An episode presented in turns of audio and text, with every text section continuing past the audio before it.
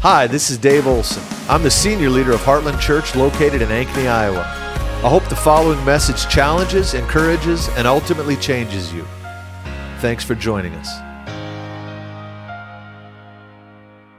God is good. I, I, just before we get into the word here, I want to just mention uh, next week we are going to be receiving communion. It's the last day of the 21 day fast.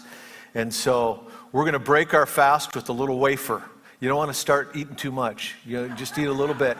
So we'll, we'll uh, break the fast uh, with the way, and really we're going to break the fast after the annual business meeting next Sunday night. So if you are a voting partner, that's our version of membership.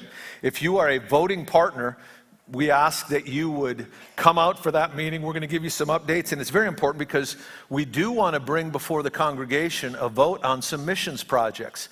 Uh, now, our bylaws uh, that the church adopted, we adopted as a church family, do invest the board with the authority to make those decisions. But we really think it's important for us to be all in, all of us, to put our yes behind what we're going to do. And so we want to bring some opportunities uh, before you as a congregation so that we can have a vote. And, uh, and then just bring you an update. God has been good this year. He's always good, but He's been very generous there's good things happening, and we want to bring you up today. It's kind of our State of the Union address. And uh, the way we guarantee these meetings are always short is that we break our fast after the meeting. And so I'm, I'm usually I'm already have all the food laid out, just ready to cook while I'm here, and uh, I'm salivating past halfway through the the uh, meeting. But so it's real important for you to be here. Now, you're welcome to come if you are not a partner, a voting member. Uh, you're more than welcome to come. You just won't have a vote, and that's fine. Uh, if you, you know, you don't have to be a partner to be part of the Heartland family. Uh, it's, uh, it's just a way to, there's criteria for membership that you are saying, I'm buying in. And uh, if you want to do that, we will be having another membership class this year, probably two of them. And uh, so just don't forget communion next week and uh, the annual business meeting next week as well. And uh, the reason that's important is because what we're going to do here, where we're going to land this this morning, God willing, I've got six pages of notes which is rare for me. I don't, I don't usually bring that many notes to the pulpit, but I got a lot I want to say this morning. And so we may not get through all of it, but where I want to get is I want us to prepare to receive communion next week. I want us to get our hearts right, not only with the Lord, but with one another. I believe that the Lord wants to deal, go down deep and deal with any offenses, any, any unrighteous judgments, any kind of uh, any grievances, any kind of uh, our own opinions that we've cast on people that have kept us from having a deeper relationship. Because what we are crying out for, it's going to require that we deal with those things. And so we're going to receive communion, and, and uh, God willing, I'm going to unpack uh, that element, that facet of communion. We, use, we often think of communion uh, as honoring the Lord's death and resurrection, and it surely is. Uh, then we even may add that dimension that, Lord, we're going to repent before you. We want our hearts right before you because we don't want to take of the Lord's Supper unrighteously, like Paul said. But there's another dimension to that that Paul alludes to, and that is our relationship with one another. We've got to recognize the body of the Lord. We've got to recognize that we are one. And I, it's just like I can't say to my wife, baby, I love your head, but your body turns me off. Not a wise thing to do. My wife is a package deal. I'm a package deal. And she either accepts me or rejects me. And the same is true with the Lord. To have a relationship with the Lord means we have to have a relationship with His body. We're going to get into this this morning, but it's very, very clear in Scripture that the body of Christ is the fullness of God. What I'm trying to say very, very clearly is this that there are dimensions of God you cannot touch alone. You can be filled with the Spirit alone. You can have encounters alone. God can show you things in His Bible, but I'm telling you, there's a limit, there's a lid on your life and your relationship with God. There are elements, there are dimensions of God's character and nature you will never touch, you will never see. There's revelation you will never get outside of your corporate relationship with God. We talk a lot about our individual relationship. Do you have a personal relationship with Jesus? And that's where it starts. But it's meant to move into your corporate relationship with God. This. And if we don't have this, you are sealing your fate. You are at best going to remain immature. There are things you will never realize outside of your corporate relationship with God. There are things of himself he hides within the other people in this room that he will never give you directly from him. He's going to give that to you from the people around you. Often the answer to our prayer is actually sitting next to us on a Sunday morning. And we're so busy asking God for something that He's already provided in a relationship right next door. And sometimes, um, this is bad news, Sometimes that answer comes in a package that you're somewhat irritated with. Sometimes it's the person that rubs you wrong. There's a treasure beneath the surface. And you've got to overcome your own unrighteous judgments and our own. Uh, and I'm not preaching at you this morning. I'm preaching to you and then sitting down in the pew and receiving it, okay? God wants to deal with our hearts. There is something deeper that He longs to release to us, but it's only going to come to us as we step into our destiny as a church family. Not just fellow attenders. We're not just members of a club. We are family. Right. And only as we move into those deep types of relationships will we discover some of the treasures that sit in this room. Amen. So let's pray. Father, we thank you this morning for your word.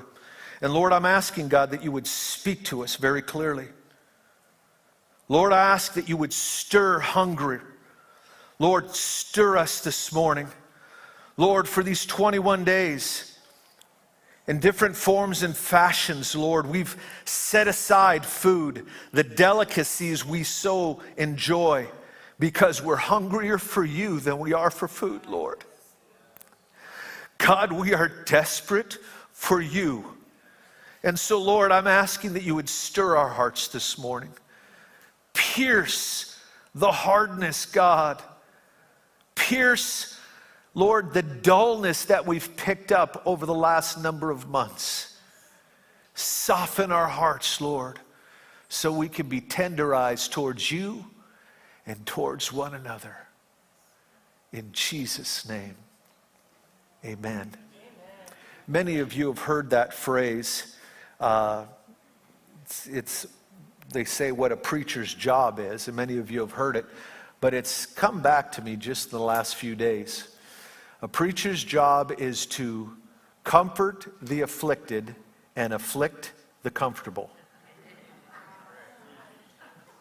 To comfort the afflicted and to afflict the comfortable. And it's my prayer that God would stir me out of any apathy in the hidden recesses of my heart. And I'm praying the same for you. Telling you, we are in desperate need of a move of God in this nation.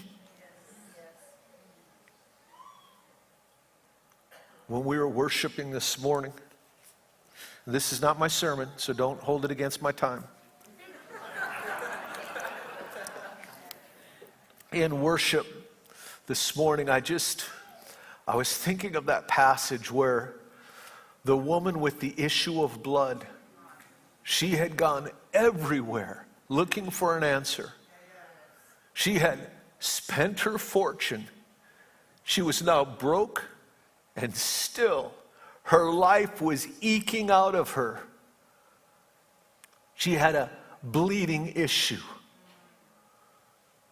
And she went on her hands and knees through a tight crowd to just touch him. She said, If I can just touch him, I know I will receive my healing.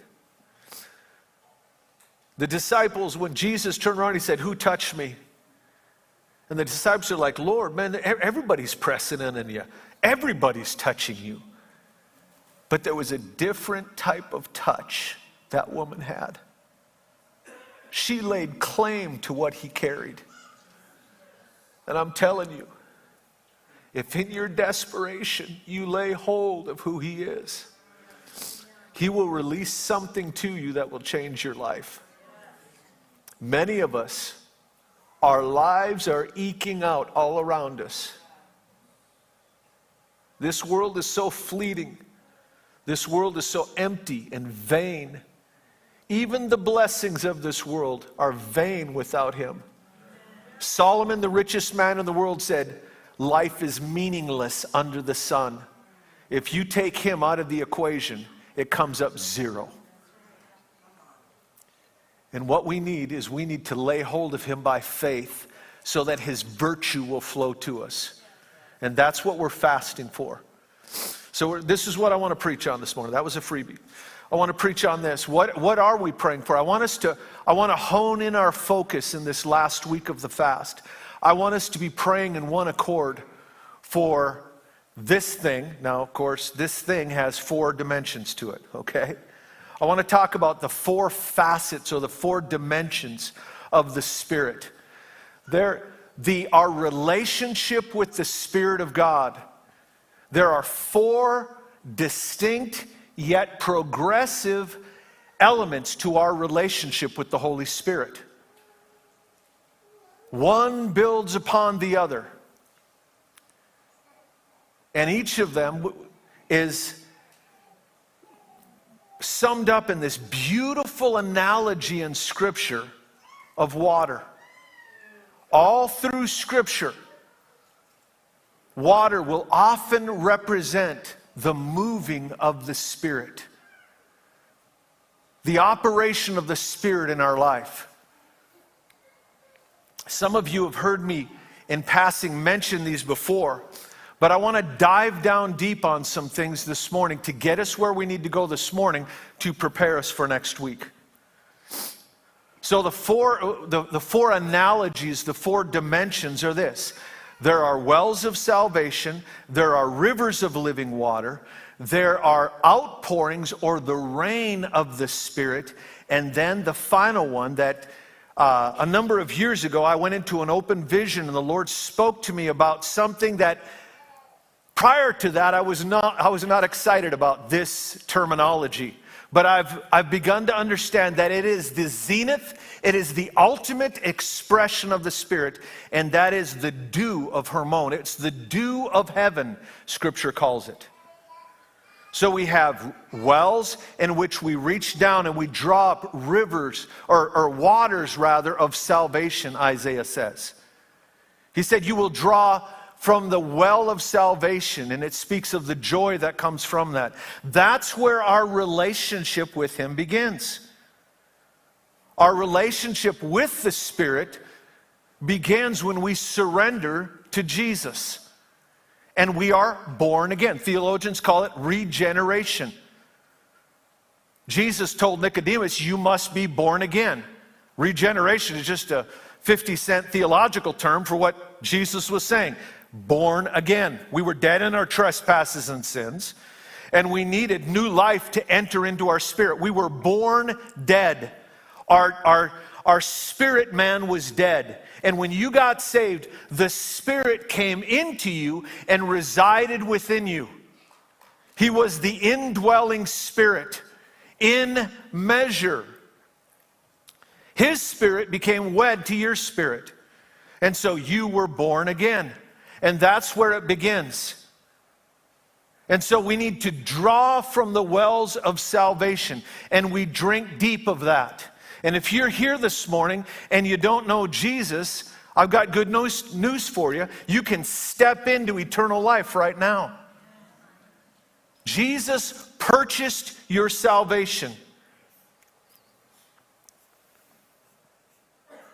I'm just going to read some things lest I miss some things. Experientially, the believer enters into partnership with God's purpose through salvation. Isaiah 12:3 speaks of drawing water from the wells of salvation. We must first be saved before we can partner with God. Prior to salvation, we resisted his purposes. At salvation, God then enlists us. He invites us to be co laborers or collaborators, is the modern way to say it.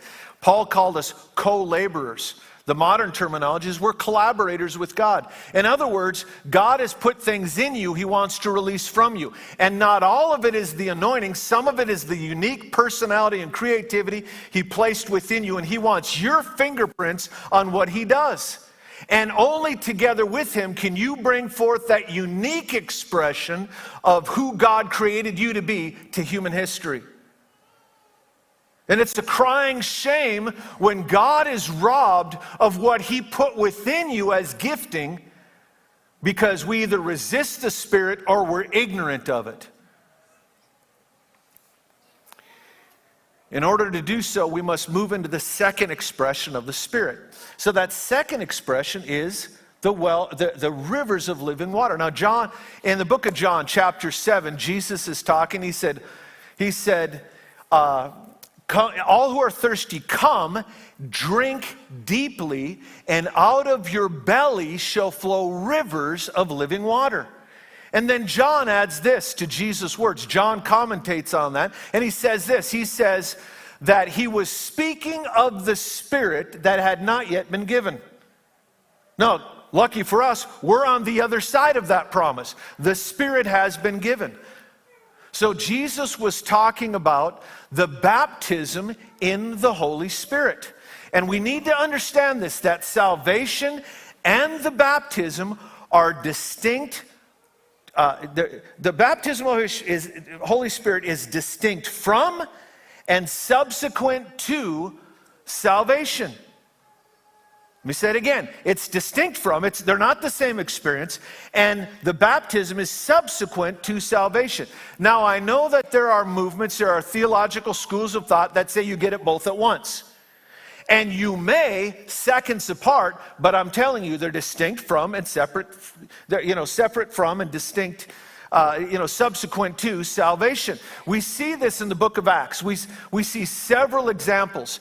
Uh, in Acts, Acts chapter, I want to say it's 8, yeah, Acts chapter 8, 12 through 17. Let's turn there. Acts chapter 8, verses 12 through 17. I want you to see this very clearly.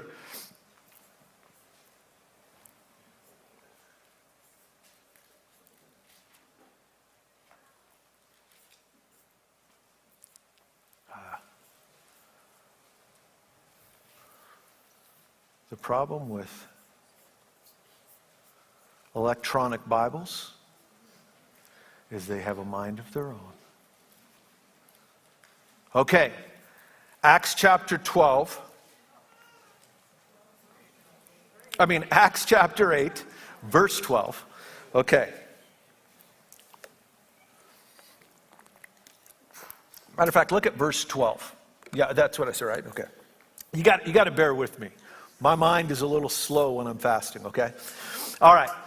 Uh, but when they believed Philip as he preached the good news about the kingdom of God in the name of Jesus Christ, they were baptized, both men and women.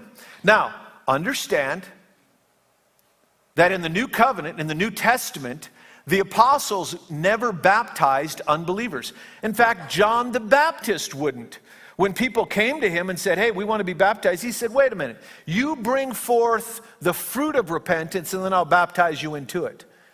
Baptism was a sealing after the fact. So Philip understood, he recognized they had received Christ, they received the message both men and women, they were baptized. Verse 13, even Simon himself, the sorcerer, after being baptized, he continued with Philip and seeing signs and wonders, signs and great miracles performed, he was amazed. Now, verse 14, but when the apostles at Jerusalem heard that Samaria had received the word of God, they sent to them Peter and John, who came down and prayed for them that they might receive the Holy Spirit. Verse 16, for they he had not yet fallen on any of them, but they had only been baptized into the name of Jesus uh, into the name of the Lord Jesus. So you see these people that were converted, they are baptized into Christ, they were born again, yet they had not yet received the baptism in the Holy Spirit. Now, why, do I, why am I making a big deal out of this? For a couple of reasons. Number one, uh, some of you were raised in a church that that's very clear, and you're like, Pastor, that's foundational. Not to every movement. There's other of you that were taught that the baptism in the Holy Spirit comes at salvation, it's really the same act. I don't have time to deal with the problem text. I've dealt with it before. If you have any questions, see me. I'll, maybe I'll put out a video on it. But 1 Corinthians 12 13, uh, the wrong interpretation of that verse will set you uh, in the wrong direction on this matter. And so we see very clearly here here's someone saved, yet they had not yet, the Spirit had not yet fallen upon them, is the language that Luke uses. We see it again in Acts chapter 19, where Paul, uh, uh, Apollos was in Ephesus, chapter 18, and it says that he was discipling these people. He preached the gospel. He was very eloquent, very knowledgeable. He was preaching the gospel. There were a bunch of disciples that were saved, but it, it notes that Apollos knew only of the baptism of John. He didn't understand the baptism of the Holy Spirit. Apollos had a deficiency in his theology, a hole in his understanding. Priscilla and Aquila come to town at the end of that chapter and they start to disciple him and show him things that he didn't understand. They leave Ephesus and Paul arrives in Ephesus in chapter 19. And he comes upon some disciples and he said, Hey, have you guys received the Spirit since you believed? And they said, We didn't even know there was a Spirit. All we knew was the baptism of John. Who do you think those guys were? Why did Luke mention the deficiency in John's theology? Because they were very clearly the disciples of John. They were individuals who had been discipled by a guy who only gave him what he understood, and therefore that's all they had. They didn't understand the baptism in the Holy Spirit. Now, well, let's ask another question. Why would Paul even ask that question to believers if it was not possible for that to be the case? To be born again without the Spirit of God coming upon you. And so Paul instructed them, laid hands on them, they were baptized in the Spirit. I think it says they spoke in tongues and prophesied. So the gifts of the Spirit were imparted to them.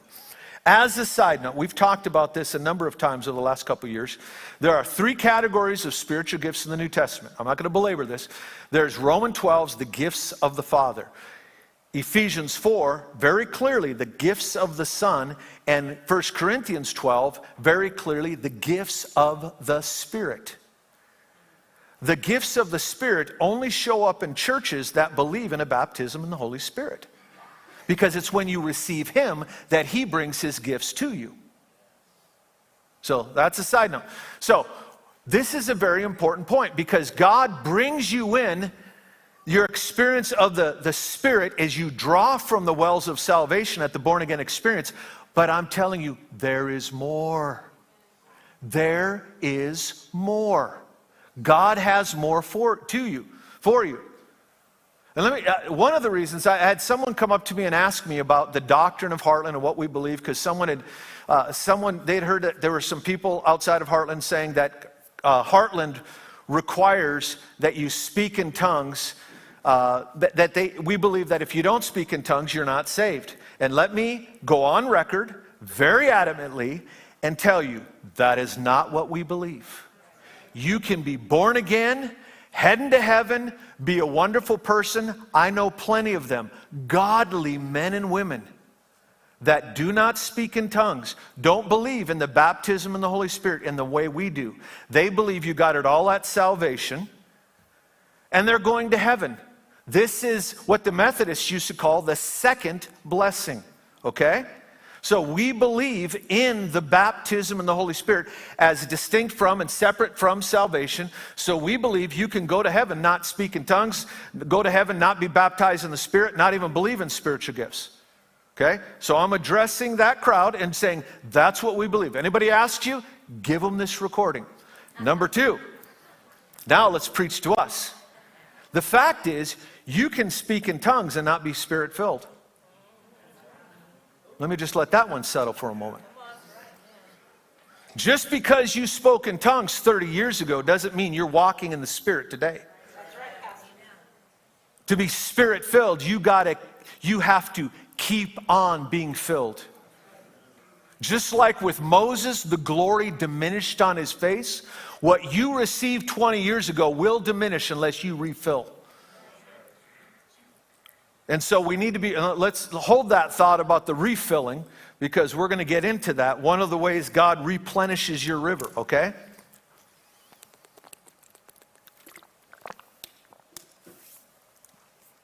I wish we could have question and answers when we preach. It would get messy, but I think it would it would be helpful. Especially because Corey's here. No, I'm just kidding. Corey, Corey always he always challenges me in class. And I love that guy. I, I love his questions. Okay, let me let me just read a few things here real quick, okay? God desires to do more than merely save us. He desires to enlist us in His purposes. In order to do so, we must be empowered. This empowerment is both internal and external. Okay, this is a little theology course, okay? I'm going to walk you through some of our beliefs and how this is grounded in Scripture and how this thing works, okay? Because you can't behave unless you believe. So we want to cooperate, we want to align ourselves with Him, but the gateway for that to happen is God instructing your mind. So, this empowerment is both internal and external. Internally, it is power over sin and every other distraction. Now, whereas the Methodists and the holiness movement, they looked at the baptism in the Holy Spirit as the internal work. They're going to. I had a Bible school professor. He was Pentecostal, but he came from the holiness background. He came from. He was a Methodist and then came into the holiness movement. And I had Holy Spirit class, pneumatology with him, and he would always emphasize it's the Holy Spirit because in their theology, the main empowerment is internal. Now, we as Pentecostals, we interpret that as empowered externally for ministry. Which one is right? Uh huh. And we Pentecostals need to get a hold of this thing to realize it's by the power of the Spirit, Paul said, that we put to death the misdeeds of the flesh.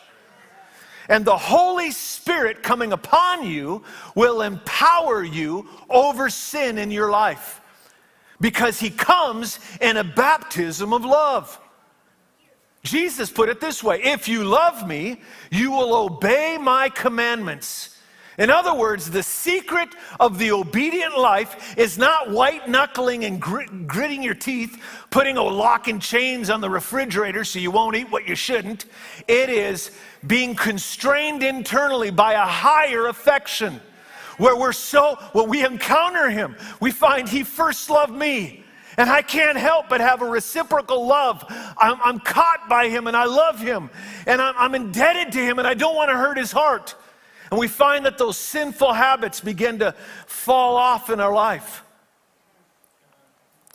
So that baptism of love frees us internally from sin. And externally, it does empower you to give it away. Again, the gifts of the Spirit come when the Spirit comes upon you. And He wants to empower us with boldness. I was credentialed with the Assemblies of God for many years, and what we would emphasize, I went to a school that was associated with the Assemblies, and what we would always emphasize is the boldness that comes from the Spirit. And that is true. Why? Because perfect love casts out fear. When you are broken for the soul of that eight foot biker that looks real scary and is cursing and yelling, all of a sudden, what overcomes that fear is a love, a concern for him. Perfect love casts out fear. We operate in faith works by love. How do you release the faith gifts? Through love. But how do we develop love? Get a revelation of his love for you. The taproot of character and power are the baptism of love. Paul puts it this way Romans 5 God shed his love abroad in our heart. How? By the Spirit. The Spirit of God overwhelms us and we get a revelation of who he is. So we need that fresh empowerment. Oh my goodness, it's getting late. Um,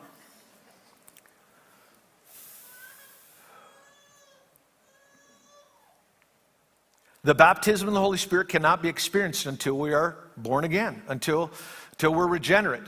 Uh, one author, I'll just skip that. Uh, someone, skip that too.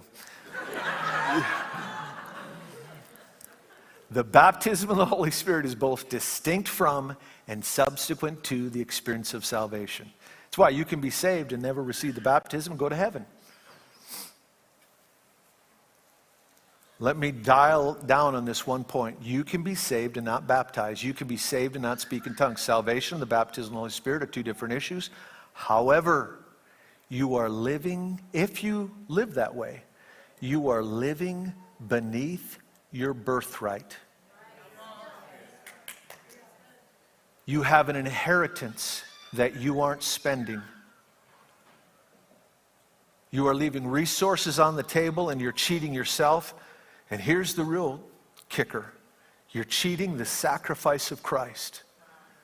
If you do not press in and claim your blood bought birthright, the baptism in the Holy Spirit, He longs to come upon you in power.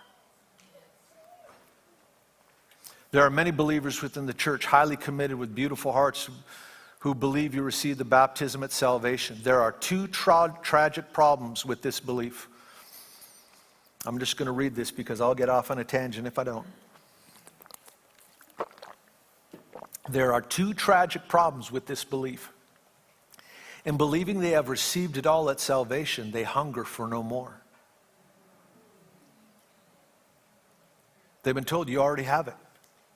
So, any, any awakening aspirations, any awakening desire, it's quelled by, hey, calm down. You'll get it in heaven. You'll experience Him in heaven, but you have it all down here. And That's tragic. Their spiritual hunger is truncated, cut off. The second problem with that belief is this when they meet somebody walking in power and operating in a spiritual gift, they're forced to conclude that is simply because God has sovereignly chosen to do that with them. They, they, they're, they're, they're forced to believe, oh, they're, they're a special person that God sovereignly decided to give that to. They're one of the few, and the rest of us are just spectators. But the fact is, God has it for all of us. Peter's line in the famous Pentecost sermon when the giving of the Spirit that John was talking about, the Spirit that had not yet been given, it was given in, in uh, Acts chapter 2. Peter said, This gift is for you and all your children to those who are far off.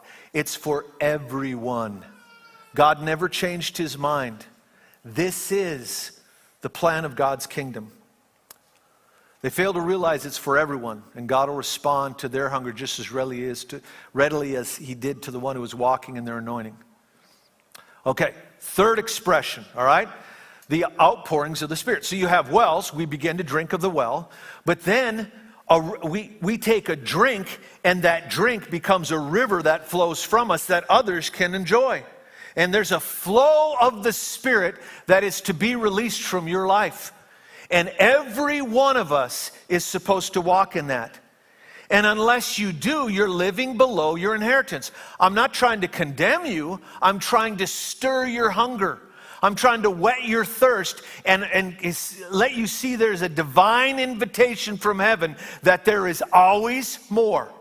Nobody has ever touched all that God has available for his church. I don't care if you're talking the Apostle Paul, Moses, or David. Nobody has touched all that God has for us. There's always more. Why? Because God's infinite and we're finite. Our understanding is finite. And what's behind your limited understanding is the more. So cry out for revelation and experience of the more. And that's what God responds to, okay? So the next expression is this idea that's throughout Scripture about the outpourings of the Spirit. Scripture talks about the former rain and the latter rain, and, and how the former rain caused the seed to take root Many will look at that as Pentecost, where the seed of the church took root. And then the final, the latter rain at the end of the season would bring that, that harvest to fruition. And a lot of people look at that as the end time outpouring of the church. And make no mistake about it, the end time church will be a church walking in victory. We're not going to be, we're not going to be limping along scared of the Antichrist, okay? God, this, God is looking for a church without spot or wrinkle. Jesus himself said the end time is the harvest. The greatest harvest in human history will happen at the end of the age. And care what your eschatology is, if you think it's happening, you know, soon or later, I'm just telling you, whenever it comes, we are talking about tremendous harvest. And it's going to happen by the outpouring of the Spirit, bringing that thing to fruition. So, the outpouring of the Spirit is essential for us as believers because it replenishes the riverbeds. You ever notice how some years, man, the riverbeds are getting low. The pond out here is getting low. And then we have a rain and it begins to rise. What you receive in the baptism of the Holy Spirit is often replenished in the corporate outpouring of the Spirit. Now, the fact is, we can have our own personal outpouring. And that is really where it begins. Somebody, at least one man or one woman, have to be empowered. One man or one woman have to have the Spirit come upon them, and they lay hold of this thing so that there's breakthrough for the greater body of people. Whether God has a little company or a big one, it doesn't matter. But they need Heaven needs somebody to lay hold of this thing. And so here's the thing you can receive your own individual baptism in the Holy Spirit, your own individual outpouring. But what God's end zone is, is to create bright and shining lampstands called churches and regions where the Spirit of God is heavy and hot, and people know if I'm in trouble, I can run to that place. And there's something about geographic locations. God is a, the, the greatest territorial spirit you will ever encounter. Okay, we talk about territorial spirits. God is the territorial spirit. And God takes territory one designated area at a time. He first wants the patch of ground over which you rule. God has delegated a measure of authority. I own a house. Well, I own most of it. The bank owns some too. But I own most my house. I own that ground. My name is on the deed. Therefore, I have legal authority over that ground. And I'm keeping hell out of it. It has no authority here. And I, I, on an ongoing basis, I let the enemy know you're not allowed here. You're not welcome. Get out. Leave. Sometimes we need to address the enemy. When you feel oppression and confusion in the air, address the enemy.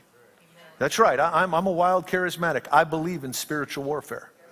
I don't only believe in the living Jesus raised from the dead, who in bodily form sits at the right hand of the Father. I believe in a very evil devil and his hordes that are out to destroy my life and the life of my family.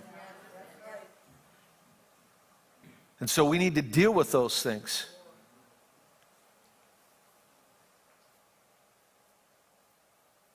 I'll hear people say this, and, and, there's truth to this. I'm not, I'm not negating the reality, it's just insufficient to sum up all that is. People will say, I am the open heaven. Why pray for revival? Have one. I am revival. And often the people I hear say that really are. Everywhere they go, man, God breaks out. God moves through them, and that's a wonderful thing. But what I'm saying is, that is not the ultimate. That's not what God is after. God is after breaking out over bodies of people where we steward together not only what's coming from heaven, but what's in each other. That's what God is really after. God never intended us to live for personal revival and personal salvation and personal breakthrough. God intends for you to leverage your personal breakthrough for breakthrough in the greater body of Christ and region. That's what God is after. Let me get back to my notes, or we're going to be here till 3. Hey, since we're not eating, I'm just kidding. I'm just kidding.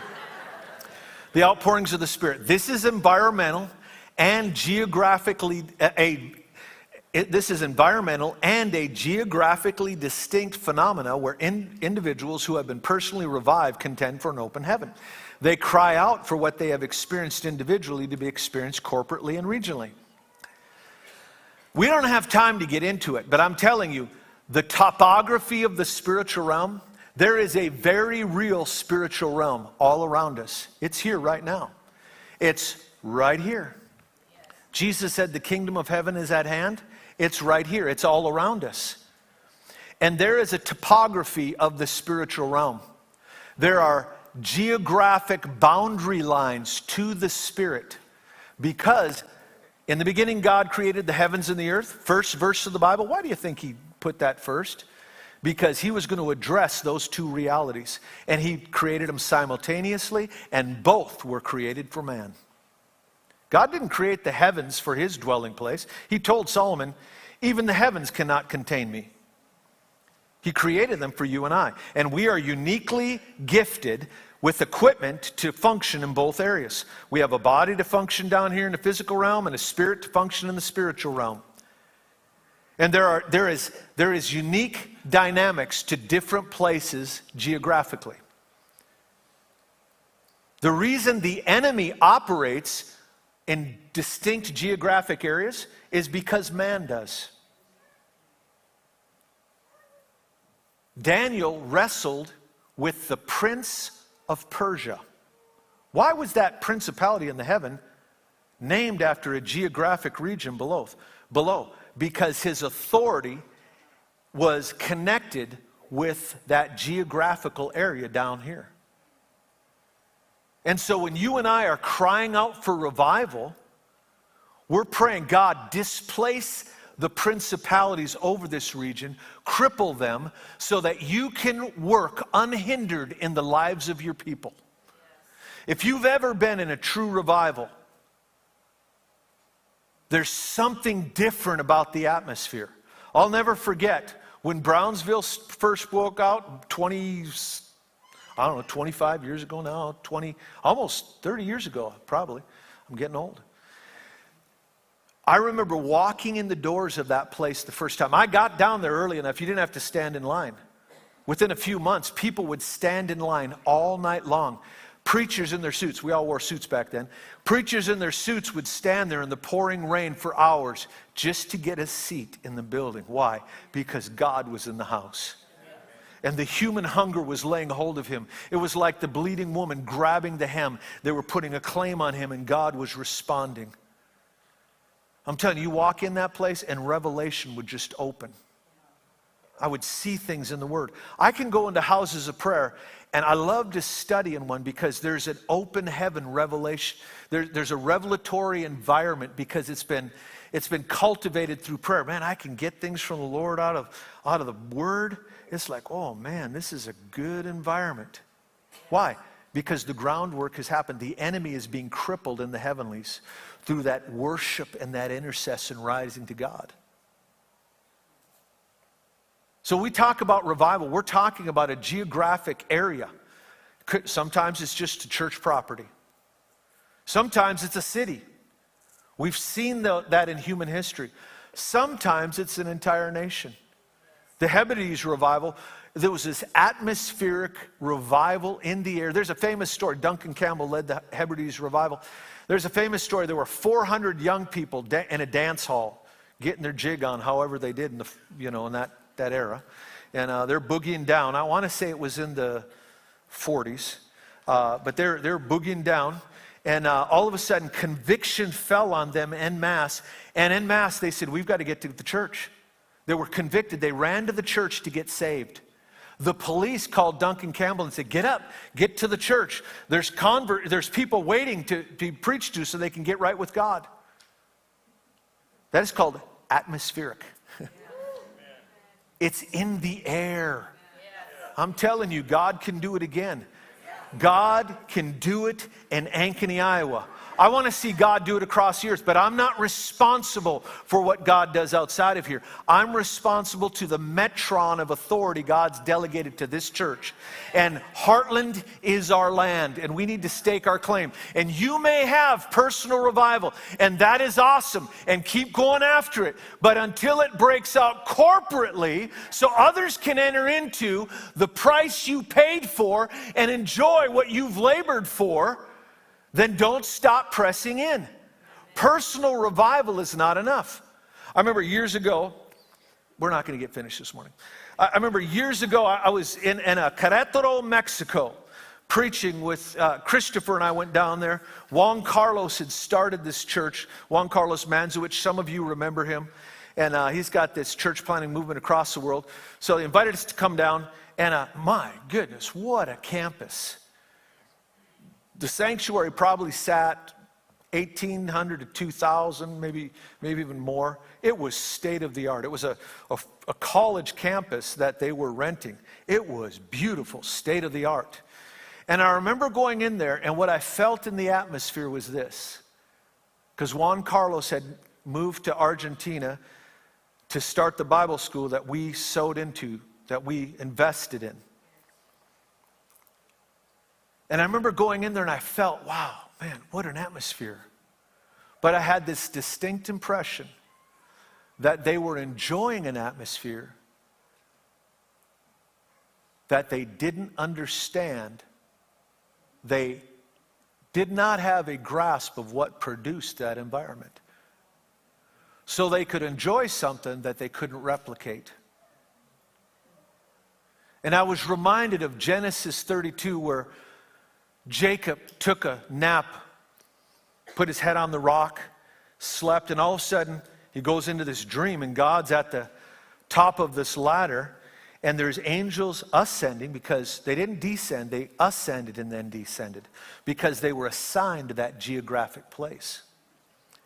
And Abram is, I mean, uh, Jacob is, is, is uh, sleeping there, and the Lord speaks to him and tells him his destiny. He wakes up and, like, wow, what a profound encounter. And he says this God is here, and I knew it not. And unbeknownst to Jacob, he had entered into a place that had been cultivated by his grandfather. Twice, Abraham had made sacrifices at that place, Luz, which became Bethel. And the sacrifice of the grandfather opened something up in the spirit Jacob stepped into, and he could enjoy something he didn't pay a price for. Abraham did. He sacrificed valuable things to the Lord. I don't remember what he sacrificed, probably a, a bull, I don't know. But he sacrificed to the Lord and opened something. And that, that really was intriguing to me and I preached on it there. And I began to lean in about a theology of an open heaven. Began to ask the Lord about this. Jesus, when he arrived, he said to Nathanael, he said, You will see angels ascending and descending on the Son of Man. He was declaring himself Bethel, the house of God, an open heaven.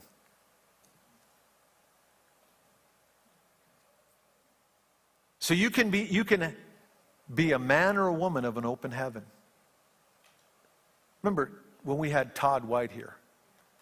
Everywhere you took that guy, people got healed. You couldn't take him shopping, you'd lose him. Randy Bixby took him to the mall, pulled up to a stoplight. Light turns red. There's a guy out there with a cane. Todd gets out of the car and starts praying for the guy. And Randy's like, The light's green, get in. They're going through the mall. He kept losing them. He'd go into stores and have words of knowledge. For, the man is a living, walking, open heaven. It's a beautiful thing. But that's not enough. There's an open heaven geographically and over a church. God wants to create an open heaven in the form of his church. When he said of Bethel, he said, This is Bethel. The word literally means house of God. If this is his house, is this his house? Yes. Then he should be residing here. Amen. And people should encounter him when he walk in the door. When they open the door, oh my goodness, there is a presence from another realm. More than that, when they, their tires roll across the threshold of our property, they should say, Oh man, he's here. So God is looking for an open heaven. Real quick here. Let me read a couple things real quick and then we're going to close. Okay, I was, it's been a number of years I, I preached on this, but it just struck me again. Do you know that in the spiritual realm, well, let, let me say this that uh, I'm going to tie the analogy into reality, okay? Scripture talks about the windows of heaven, talks about doors in the spiritual realm, and then it talks about gates in the spiritual realm. What's the deal with that? Is that just poetic talk? Uh uh-uh. uh I've got some good friends that are real theological intellectuals, and I love talking to them. And some of them would say, Dave, you're stretching this too far. I'm not. There are windows of heaven. Scripture, there's three verses in Scripture that talk about the windows of heaven being open. What's a window? A window is when you're inside a room and you open up a window so that you can access the atmosphere outside the window. You have access to two realms inside and outside. And the climate of the external realm can make its way into the internal realm, right? Is that, that fair? Yes. The windows of heaven are the same thing. There are times windows open and God, God will flow in. And so we, we need to access those things when those windows come open. John Kilpatrick told me one time, he said, he said, I believe in every service a window opens for the Spirit to move. And we've got to discern it and step in. And if we don't, the window will close. There are windows in the spiritual realm, but then there are doors in the spiritual realm. Remember when John, the beloved, he's on the Isle of Patmos, and he goes into a vision and he said, Behold, I saw an open door, and I heard a voice, Come up here. And when he went through it, he was in heaven. He was, he was able to access another realm through doors. But doors are made for personal entrance, not corporate entrance. Gates, however, are made for corporate entrance. Jesus said, The gates of hell shall not prevail against the church. Jacob talked about the gate of heaven. He said, This is none other than the. He was talking about Bethel, what we just talked about, from two different perspectives. It's the house of God from a human perspective, from an earthly perspective, rather, but from a heavenly perspective, it's the gate of heaven. How does heaven enter in? Through the gate. And so there are gates you can have an open door. You can have encounters, and that's wonderful.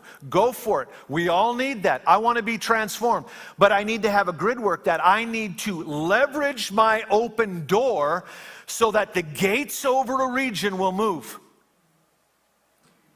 When Jesus talked about the gates of hell. He was not talking about hell as a location, but rather hell's occupation of the entry points to our regions. And he's saying that we can seize the gates, but that is a corporate thing. And that's what God is after. So let me land this. Here's the thing you drink from the well, you get saved.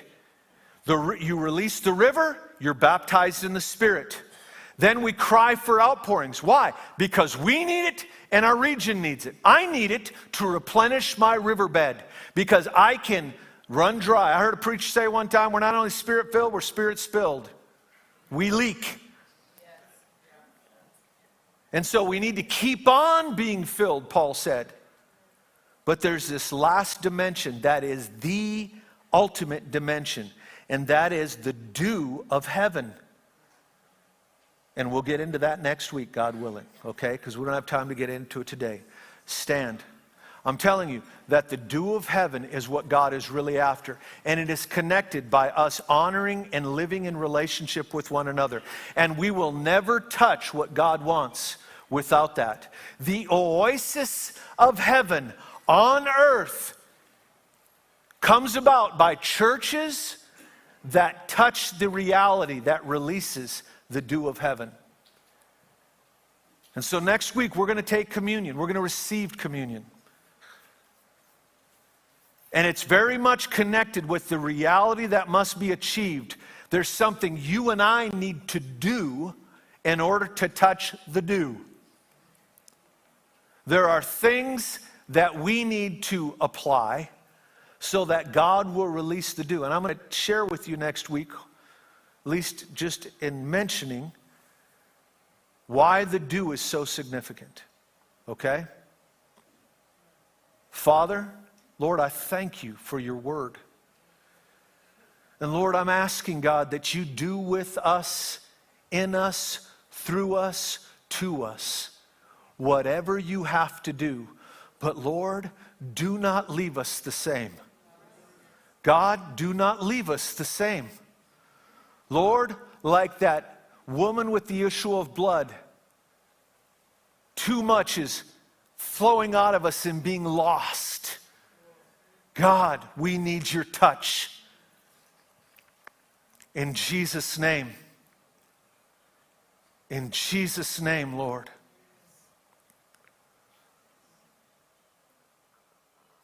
Hallelujah. Brian Davis, would you come on up here? And grab that mic on your way up here. Brian is a, a pastor and a friend uh, ministers in Pella. Uh, what's, what's the name of the organization?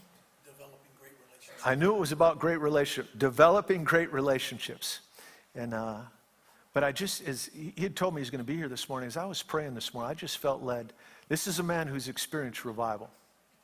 He's been in a, a move of God in their church that lasted. How, how, long did that move last in strength, the, the main outpouring of it? Uh, right at 18 months. 18 months, a year and a half of tremendous revival. You know what they did?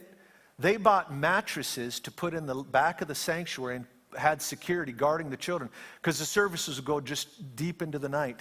So they, we got to take care of our kids. Let's just buy mattresses. Now that's a church that accommodates a move of God. Yeah, isn't that awesome? So what I want, Brian, would you would you pray over us? Yeah. Put your hand on me and just pray over us. We want we're hungry, and I know you are too. And I just felt led this morning for you to pray over the church. Mm. Father, it's just amazing to be in your presence in this place today. Lord, I, I just sense that there are riverbeds that have run low. And so, God, as, as Pastor Dave just really released a word from heaven into the people today, that it is planted on good ground, it is seeded in a mighty rich soil that will produce an incredible harvest. The fruit will affect family members and family and family and family, third and fourth generation yes, down from yes, today. Yes. We just pray this in the oh, mighty God. name of Jesus. Mm. And God, we thank you for the feeling. And Lord, more than anything, I know the heart of Pastor Dave and that is, Lord, He has an ear to hear what you're saying and speaking in the earth, and He has an innate ability, God, to release it into the atmosphere to bring such a harvest. And so, God, as that's being released today, in the days to come, Lord, I've never lived in a season of my life at the beginning of this year. It's the whisper that I've been hearing and Lord, it's just a whisper, and we think it, it is our mind, but God, is a whisper. But then the next day, it begins to fulfill and begins to happen. Lord, will that be continue to be released in Heartland? Uh, Lord, may we be reminded and may our ears be prepared for the whisper. Lord, the whisper that you are speaking and releasing into your people. And so, God, great fruit, great revelation is. Beginning to happen. Oh, but God, we need a fresh touch from heaven. Yes, God. Oh, Lord, our hands, would Oh, you just God. extend your hands in this place today? Our hands are, are lifted to heaven. We need a fresh oh, touch from Almighty. Oh God, this nation, this region needs a fresh touch from heaven.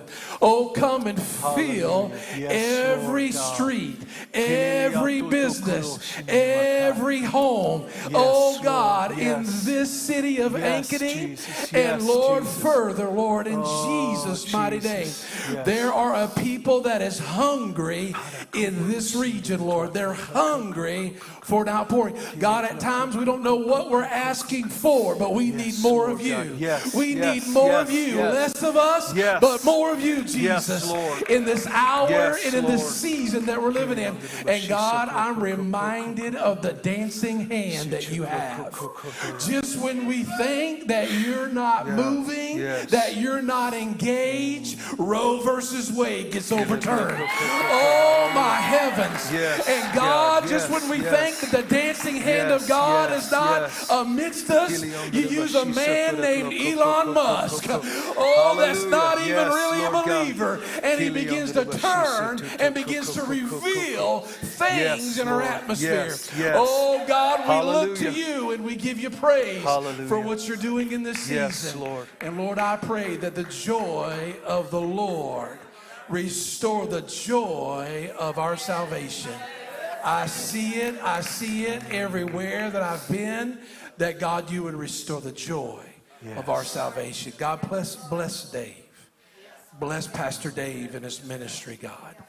Oh, Lord. He is a man that I have seen in just the short time that turns everything back to you.